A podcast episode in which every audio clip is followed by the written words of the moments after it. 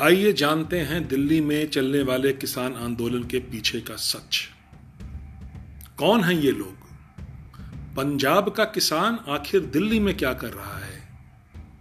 क्या ये जेन्यून आंदोलन है या फिर इसकी सच्चाई और कुछ है?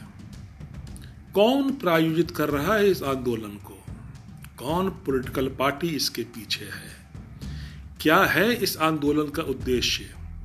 आइए ये सब जानते हैं आज के इस पॉडकास्ट में।